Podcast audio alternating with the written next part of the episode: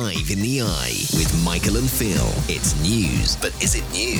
Hello, and welcome to this week's Five in the Eye. You're listening to episode 0028, and this is me, Michael Ohajuru, holding the fort at the Colourful Radio Studio in South London. And I'm Phil Woodford, joining Michael this week from Cookham near Maidenhead, the home of one of the greatest British artists of the 20th century, Stanley Spencer.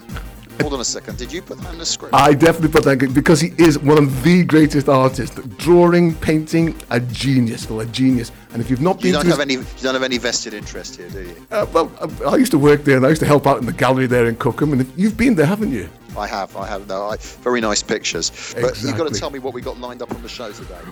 Five in the Eye. Well, at number one, there's the very worrying incident of, on, in, in which Turkish F-16s shot down a Russian plane at the Syrian border.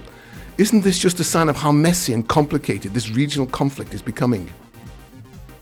You can't help but feel almost any incident could be the spark for a much bigger war, and British politicians are set to debate our own involvement again very soon.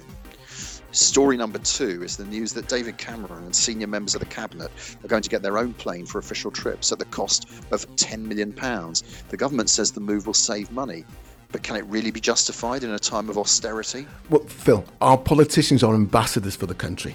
So I believe within reason, I, I'm, I haven't got a problem with it as long as they look good when they travel. But it's story number three. It's about the diversity of London. But, we, but, but, we're not talking about 2015. We're talking about going back to AD 15.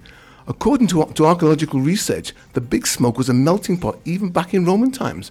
And it seems that there were many people. Were mo- it seems that many people were likely to be of mixed origins from different parts of the planet. It certainly puts today's discussions about immigration into perspective. Uh, number four this week, we want to talk about multitasking. We all know this is something that you ladies can do and we blokes can't. But how far can it go? We report on the woman who was so keen to take an online exam that she logged on to answer questions while she was giving birth. Top woman, top woman. But but could she play the ukulele at the same time? we, we'll try and find out. And our final story brings us to our friends in the, the animal kingdom. Pigeons have apparently been trained to recognize signs of cancer in mammograms. Perhaps it doesn't. It, perhaps it doesn't really matter if your junior doctors go on strike. This must be one of the most bird brain research studies I've ever seen. And that's this week's Five in the Eye. Five in the Eye. Well, our first story this week is um, about the clash between Russia and Turkey on the Syrian border, and um, the reports about the um, F-16 shooting down a Russian plane. This is the first time in half a century that a NATO plane has engaged uh, a Russian uh, a Russian plane in this way, and it sent diplomatic shockwaves um, around the region because this was a time when we were thinking that maybe the world was beginning to unite um, in terms of dealing with the crisis in, Exa- yeah, exactly. in Syria. Yeah, exactly. Um, Sorry, go on, well, so what's Yeah. what's your what's your take on this, Michael? Do you think this is a major setback, or is it something that we're going to be able to get past? Well, I would like to believe it was something like we're going to have to get past it because after Paris, it seemed as though Russia was joining us. Well, when I say us, it was joining the West in of because they had the other they had a, a common wound, a common hurt. The fact that they'd lost 250, um, 250 people in, in, that- in that plane crash, and it was 130 souls in Paris. So th- Yeah. there was a they were united, the common, the common enemy, and th- they could actually come together and say, how can we together sort this problem out because that's what we need. What, what, this this grand coalition, and it seemed for a, for a, for a couple of days there was the grand coalition, and then as ever, as ever, something happens in the Middle East, and what was it? Turkey Turkey shoots down a. Um, a, a, a, Russian fighter pilot, a, a Russian, Russian aircraft. But isn't, isn't this a sign of just how complex and messy this whole thing is? I mean, the, the number of regional powers that are involved here. We've got, um, leaving aside, you know, Assad himself, the anti-Assad Mm-hmm. factions, and uh, IS, we have the Russians, we have the Turks, we have the Kurds, we've got the Saudis, we've got the Iranians, and that's before you even get on to the French, the British, the Americans. Um, it's difficult to imagine how this can eh, ever eh, be resolved in a way that everyone's happy. Everyone's uh, that's exactly it. And, and there's there's a, there's a story I'm going to share with you, Phil, about about the Middle East, and it's about the, the, the scorpion and the frog. The, the, mm-hmm. the, the scorpion says to the frog, "Will you take me across to the pond to that, that island in the centre?" And the frog says, "No problem, sure."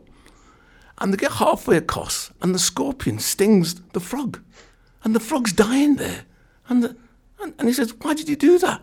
Well, this is the Middle East.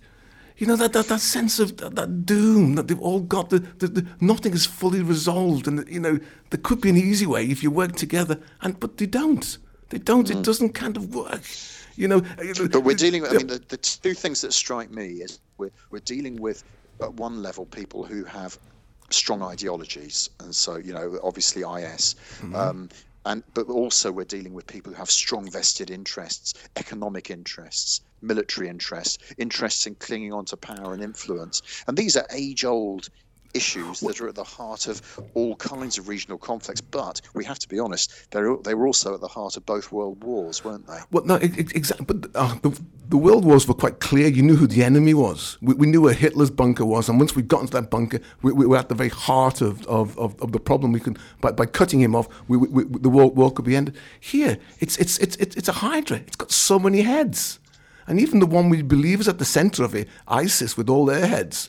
When you think of all these spin-offs, the Taliban, El Shabaab, Boko Haram, all these various groups, and then and then you look at you look at um, the Sunnis and the Shias, and, and then the Kurds. Later on, that the Turks, Russia, what's going on in, in the Ukraine, it becomes horribly complex. And the challenge I have is somebody's got to talk to somebody to resolve this. Somebody has to talk, you know, sit down on a table and talk sense to each other. But right now, I don't know who has to talk to who to make these things happen. Yeah, I've got, Yeah, I've I got mean, no clearly, idea. you know, It's I- so, so let me I think we've got to we, we have got to um, think that the Russians are going to have to play some kind of role. The question is, Do you believe that? can- are th- well, I, I think there are power we have broker? recogn- we have to recognise they are key influences over Assad, and I think the Russians are the people who are ultimately going to determine whether Assad stays or whether he goes. At the moment, they're trying to prop him up, and there's an argument that says, in terms of propping him up, they are actually prolonging the the conflict. Also, of course, they've been fairly indiscriminate in the groups that they've been attacking. Well, well Phil, Phil, so- Phil can, can I just say- say this? The, the cynic in me says we need Assad. We, got rid of Saddam Hussein, and that was part of the problem. We, we got rid of his, his Ba'ath Party, and, and we, we, we destroyed that. So there was nothing to take over. There was no power. There was no one to negotiate with. We need someone to, to bring the country together. If you look what's happening in Libya now, these, these countries become dysfunctional without that head of state, without, without that figure, not that, yeah, that but I mean, it's very, it's, it's a very slippery slope if we start saying that any dictator stays in place simply because they provide some kind of focal point and they act as a head of state. I mean, where does that where does that leave us? But I feel- it's I a feel- I- totalitarianism everywhere, isn't I, it? I'd use the word continuity. Continuity. It can bring these people together, form a platform for going forward. Because Yeah, I mean, clearly, Stal- clear, clearly, the answer to Syria lies in Syria. It doesn't lie. It's not. It's not in Washington. It's not in Moscow. It's not in London. It's in Syria. It's the people who say they're, they're the people who are going to resolve Syrian problems. No, no, no, I mean, I'm, no. so, I, I- I'm sorry that I don't buy this continuity argument. I mean, Stalin, Stalin gave the Soviet Union continuity, but it was a continuity built on on the deaths of millions of, of people. You know, you can't. Phil, you, you, Phil. you know, the continuity continuity is not enough of an argument. No, no, Phil, you've got to talk to somebody. Somebody to, you cannot, you know, like when Bush declared war on the Taliban, you know, no one knew what the Taliban was. No one, we didn't know where Afghanistan was. And so there was no clear end game. And we repeated that in, in, in Iraq. And, and this is the hesitation with Syria. The end game is not clear. Yeah, but the I end I- game's I not- the end game has to involve if we- talking. If we, sit around, if we sit around waiting until such time as we our crystal ball clears and we see the future and we know exactly what's going to unfold after any military action, I think we'll be waiting a very long time. no, I'm- I'm not- not Yeah, yeah, saying that, the- Phil. the- What- the what- what- reality Phil, Phil, there are so no, many Phil. players involved here. It's actually an incredibly volatile and unpredictable situation, and we could take any action now, and it would be very, very hard. It would be a brave person who would bet on the outcome. I'm going to say you do with action. I'm not saying action. We have to find someone to talk to start the negotiations, to start the talking. Because I'm look, I- you know, in Northern Ireland, they they first started talking to, to, to the IRA in, in 1972, and they actually bore fruit in 1992, almost 20 years later. But you've got Yeah. to start. You've got to start. Yeah. And I would argue that Syrian problems are going to be solved by Syrian people. And the easiest, most, the, the biggest one right now is the man himself, Assad. So he has to be, in the interim, he has to be part of that solution. He has to be. You can you cannot not you cannot not not but be. Isn't his interest just retaining power? Yeah, I'm sure in the short term, I'm sure he has to be. We, we, we, have now got to the point where he doesn't really have an agenda apart from clinging on to power and destroying his opponents. But hang on a sec, Phil. We, we have a history of dealing with people. Look, I'm, I know it's a trivial example, but Idi Amin in Uganda, we, you know, he, we sorted him off. He, he ended up in Saudi Arabia. You know, he, he was part of the transition. So in the same way, Assad if, if, if he loved his country, he could, he, he could help sort it out, put something in place, and then quietly disappear. Well, this is where the Russians are critical because the Russians and the Saudis, and the Saudis. Sorry. Well, I mean, yeah, but the the, um, the the the Russians are basically the sponsor of Assad, and what what they say to him will go, to be honest, because he's relying entirely on their support and their, their military and economic backup. And if they tell him that he's got to be part of some, some transition and eventually he's going to have to go into exile, mm. that's what he'll do. But can we be can we be confident that the Russians are going to play that kind of constructive role? Five in the eye. Let's move on to that that, that, that, that next story, number two, the one about the, the, the Tory government wants to buy a plane for its prime minister. Or put another way, it, it's more efficient for them to, to save 750 million, 750,000 pound a year by, uh, by, by having a, an RAF uh, jet refurbished for a, a one-off 10 million to say, to say, to say that 750,000, and they, they argue in 10 years it's paid for itself. Now, on the surface, I'm all for this move, all for it. My problem is timing timing. You know, it's not it's not going to look good if we see if we see our, our Dave in, in his in his own private jet. It just doesn't work. Well, I mean, it, we just, it, it needs know, we managing. Had the, we had the now, announcement. We had the announcement recently from George Osborne that, for instance, um, you know, student um, support is going to be cut again, and mm. um, when you know we, we we see constant reminders of this age of austerity uh, more and more groups being targeted with with cuts and being forced to work in smaller uh, with smaller budgets, and then it really does kind of get under people's skin, doesn't it, when they see um, our politicians, our elected representatives, kind of travelling in the lap of luxury. Well, I put this in the same bag as uh, politicians' pay and their expenses. They handle that so badly. They should be paid appropriately. I'm, I'm, I'm, I'm happy they should be paid. The issue is how they manage it and the perception. And like all these things, I'm, I'm, I'm going to crack a joke here, Phil. You ready for this? Ask me what English, well, um, ask me what comedy is about. What's comedy Timing. about, Michael? you, Thank you. Yeah. You, have got to get it right. You've got to get it right. And, they, and you know, it, it's having that sensitivity. I feel your pain, so that people believe you. And I'm, I'm sorry, one of the problems these the current crop of politicians have in the in the in the the, uh, the cabinet, apart from all millionaires, they don't look as though they're feeling the pain. Mm. And the idea of so going in a jet is, is, is yeah, just doesn't. No, the this is the, no, no the, this is not the politics of envy. I'm sorry. It's just about the politics of presentation. Because I believe they should yeah, have I mean, it. I, I, They've got to finesse it in a more in a better way than, than, than, than they're doing yeah, now. There is something, you know, I, I, I'm going to play devil's advocate here, as I sometimes do, as you know, Michael. Oh, yeah, show. yeah. You, um, you, you believe that stuff, Phil. You, I know you believe it. People do like about politicians like, no, no, one, one of the things that people like about politicians like, say, Jeremy Corbyn, is that he seems to uh, eschew all the trappings of the normal kind of political life. He doesn't lead the high life. He cycles from place to place, and um, he's a, he kind of knows what it's like to to live like an ordinary yeah. person lives. And isn't there something actually with, if we if we cut out the cynicism um, and the making fun of uh, of people like Corbyn, there's actually something quite refreshing about that, isn't there? Um, no, you, Ken you're right, for instance, when he was leader of the GLC, and I'm not I'm not the greatest mm. fan of Livingstone. Don't tell me. He used to use the tube and go but, on his bike. He used, to, he used to go on the tube yeah. like everyone else, and then when he talks about the tube, people take him seriously, don't they? Well, don't get me wrong. I, am sure politicians need, need, to have feet on the ground. Definitely, yeah. The they need to be well grounded and be familiar and sensitive to things. But at the same time, they are heads of state. They're heads of state. They represent Britain abroad. And I'm minded of the, the yacht Britannia. That stood for something. You know, when when when, the, when that when that when that when that cruised, it, it was it was gunboat soft gunboat diplomacy, soft you know rather than hard gunboat diplomacy. It, it said something about Britain, and wh- when that was in town, the, the businessmen used to come on board. You have meetings, and uh, no, it was it stood for, something good. And I, I see Air Force One in America in the same vein, and.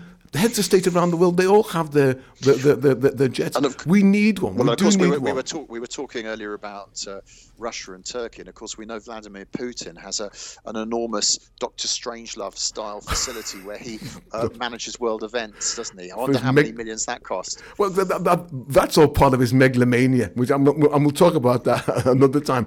Right now, I'm saying we, we, we- they need to finesse this in some way that they get that jet, that, so that he can he can fly around the world, representing Britain, but also fly around efficiently and have the meetings in the air. So when they land, they can go straight into the meetings. Where, those meetings ever, will they be in Moscow or Madrid?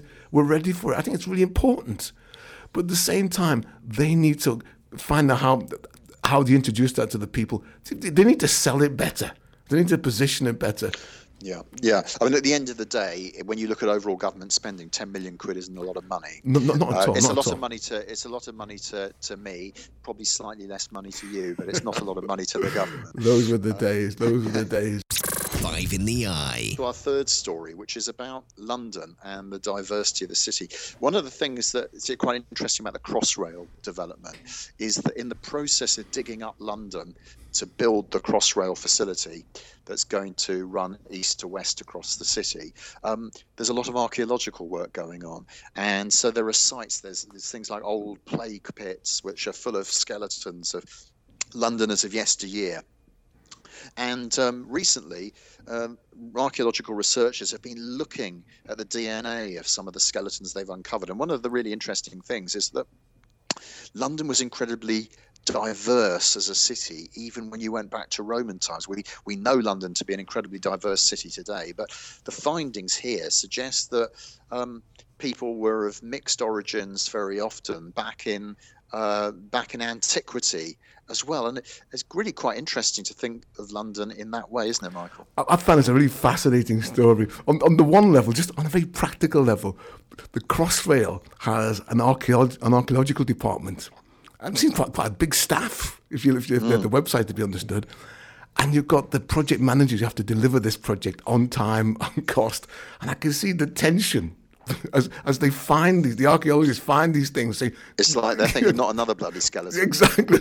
I go, we need more time. I'm, I'm, I'm minded if you know on, on the Starship Enterprise, you know, we, the engines can't take it. We need more time. You know, the, the, the archaeologists say, look, we need more time. Please give us more time. But good on them that they, that, that, that good on Crossrail that they give the archaeologists the time to, to find these things. And I think I think really fascinating about this. London at Roman times was on the edge of civilization. The edge of civilization. It hmm. was wet, damp, England.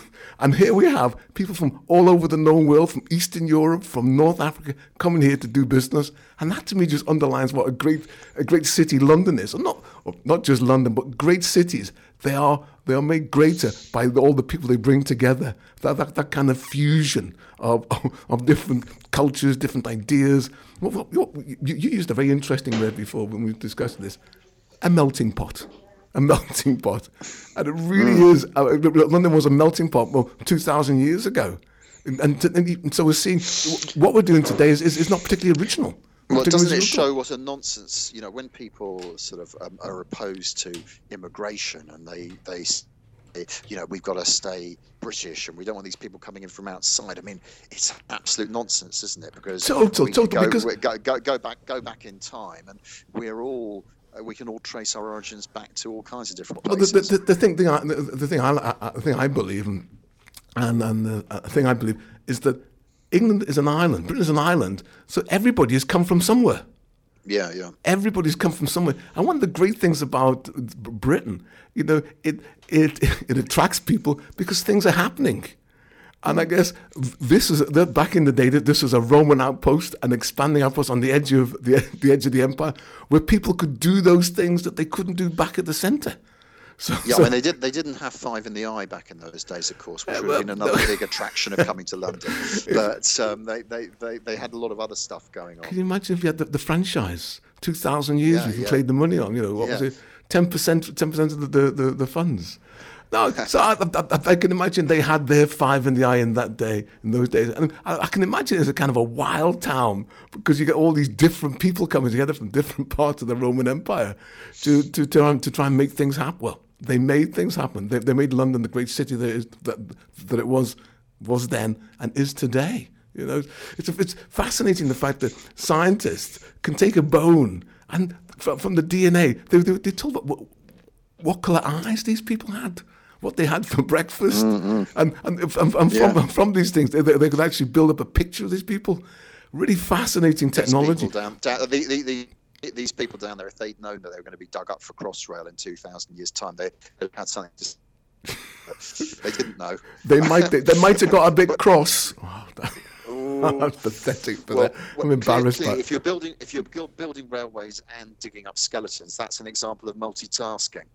And um, with that brings us on to story number four. Did you like my little link there, Michael? That brings us on to story number four, because um, there is a lady who um, is in Georgia in the US who's really quite remarkable. Her name is Tomatrice Collins, and she was um, studying um, psychology, and she had to do an online test, but there was a problem. Uh, she's at Middle Georgia State University, but she was about to give birth.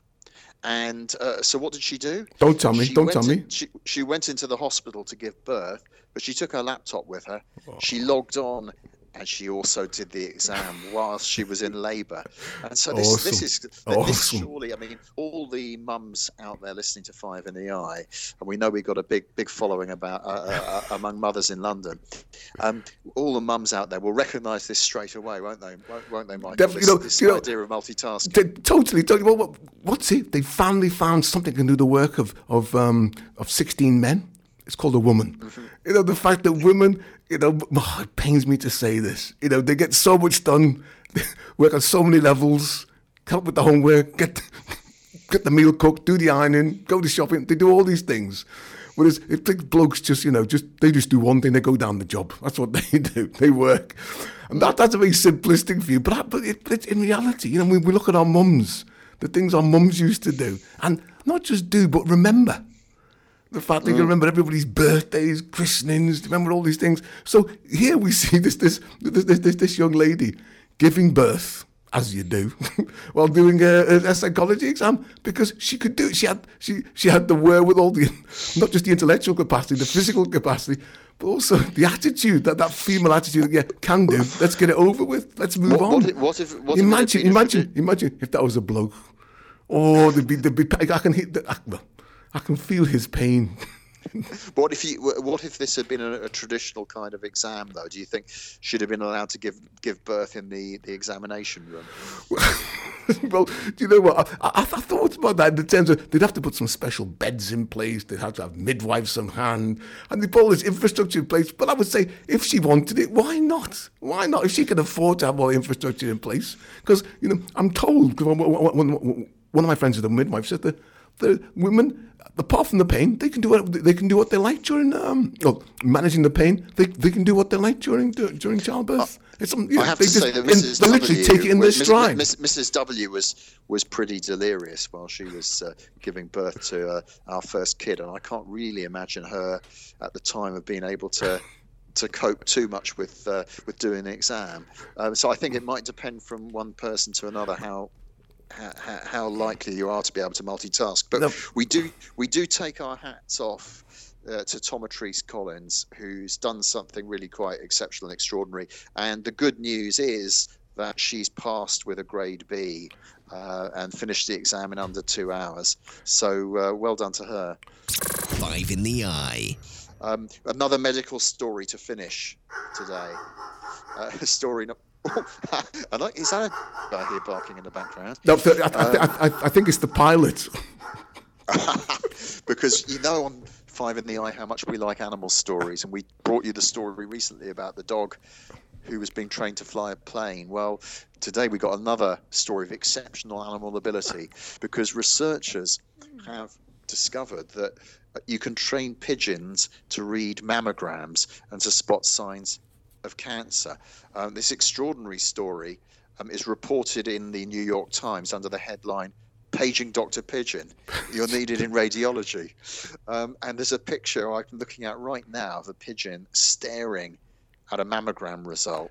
Um, and giving really quite a lot of attention to it, and you can just tell that maybe it's about to move its beak over to point to where uh, where it's spotted uh, a particular problem. So this is um, this is definitely a big breakthrough. And you'd think that maybe the birds are going to be used as doctors, but no, in fact, actually, it's just really an experiment to check, um, to, to, to see how animals, how capable animals are, yeah. and whether they could be used in other kinds of scientific research because of their abilities. Because they were saying that, that, that the, the visual acuity to do this is very similar to what we have what humans have. So we're close to pigeons. So mm. uh, next time I call you pigeon brain, Phil, you know, do not feel insulted. do not feel insulted. But having said that, well, the, I mean, I, the pigeon brain is about. I'm, I, talking about, I'm talking about the size of your your your, your index from your, your your index nail. Whereas my brain is slightly bigger than yours, Phil. So I have to, have to say, I have to say it very quickly. Well, I mean, I, I, I know you, I know you frequently get yourself in a flap, Michael, but uh, you know, I, I, I think that definitely you're you're well ahead of pigeons when, when it when it comes to commentary on five in the eye. I haven't yet come to the conclusion that we, we could have that we could have a pigeon as a stand-in for you. Oh, thank you for that. Thank you for that. And the thing I find fascinating about this, the idea of using pigeons to, to, to look at mammograms. Then we got the there was a story a couple of a couple of months ago about the dogs who, who who could smell moles and, and detect cancer, cancerous moles, mm. signs of skin cancer. So we could have we've got the flying dog so you got the flying yeah, doctor. Yeah. And you I mean, could fly these pigeons. Yeah, you could have a whole airborne medical team. I'm thinking exactly. the flying doctor. You've got exactly. the Labrador in the cockpit. Exactly. You've got a couple of, couple of pigeons in the back, um, and they're they're keeping the patient. you know, under supervision until such time as you got to the hospital. Around the, so, so I'm tempted to say, who needs doctors when you've got pigeons yeah, I mean, and the, dogs? The, the, I mean, the doctors are going on strike, so this is a great opportunity for Jeremy Hunt to experiment. What, what if what if he brought in some? Oh, now hang on a sec. Hang on a sec. We'll let him experiment. Let, let him be the first. I mind, remember that picture of the of the, of the, um, the, the um, when we had that uh, Creutzfeldt-Jakob disease and and the. Uh, the, the John, hamburger. John Gummer, John Gummer feeding a burger to his, uh, kid. Yeah, so, to his so, kid. So, so, so, so, let Mr. Hunt be the first one to go on Pigeon Airways to fly them with the dog to, to, have, to, to have his medical done. I'm sure he'll do it for. He'll he'll take one for the party. Bless him in the eye. We talk long, we talk too long about pigeons, doctors. Our producer gets in a flap. So it's time to say goodbye for another week.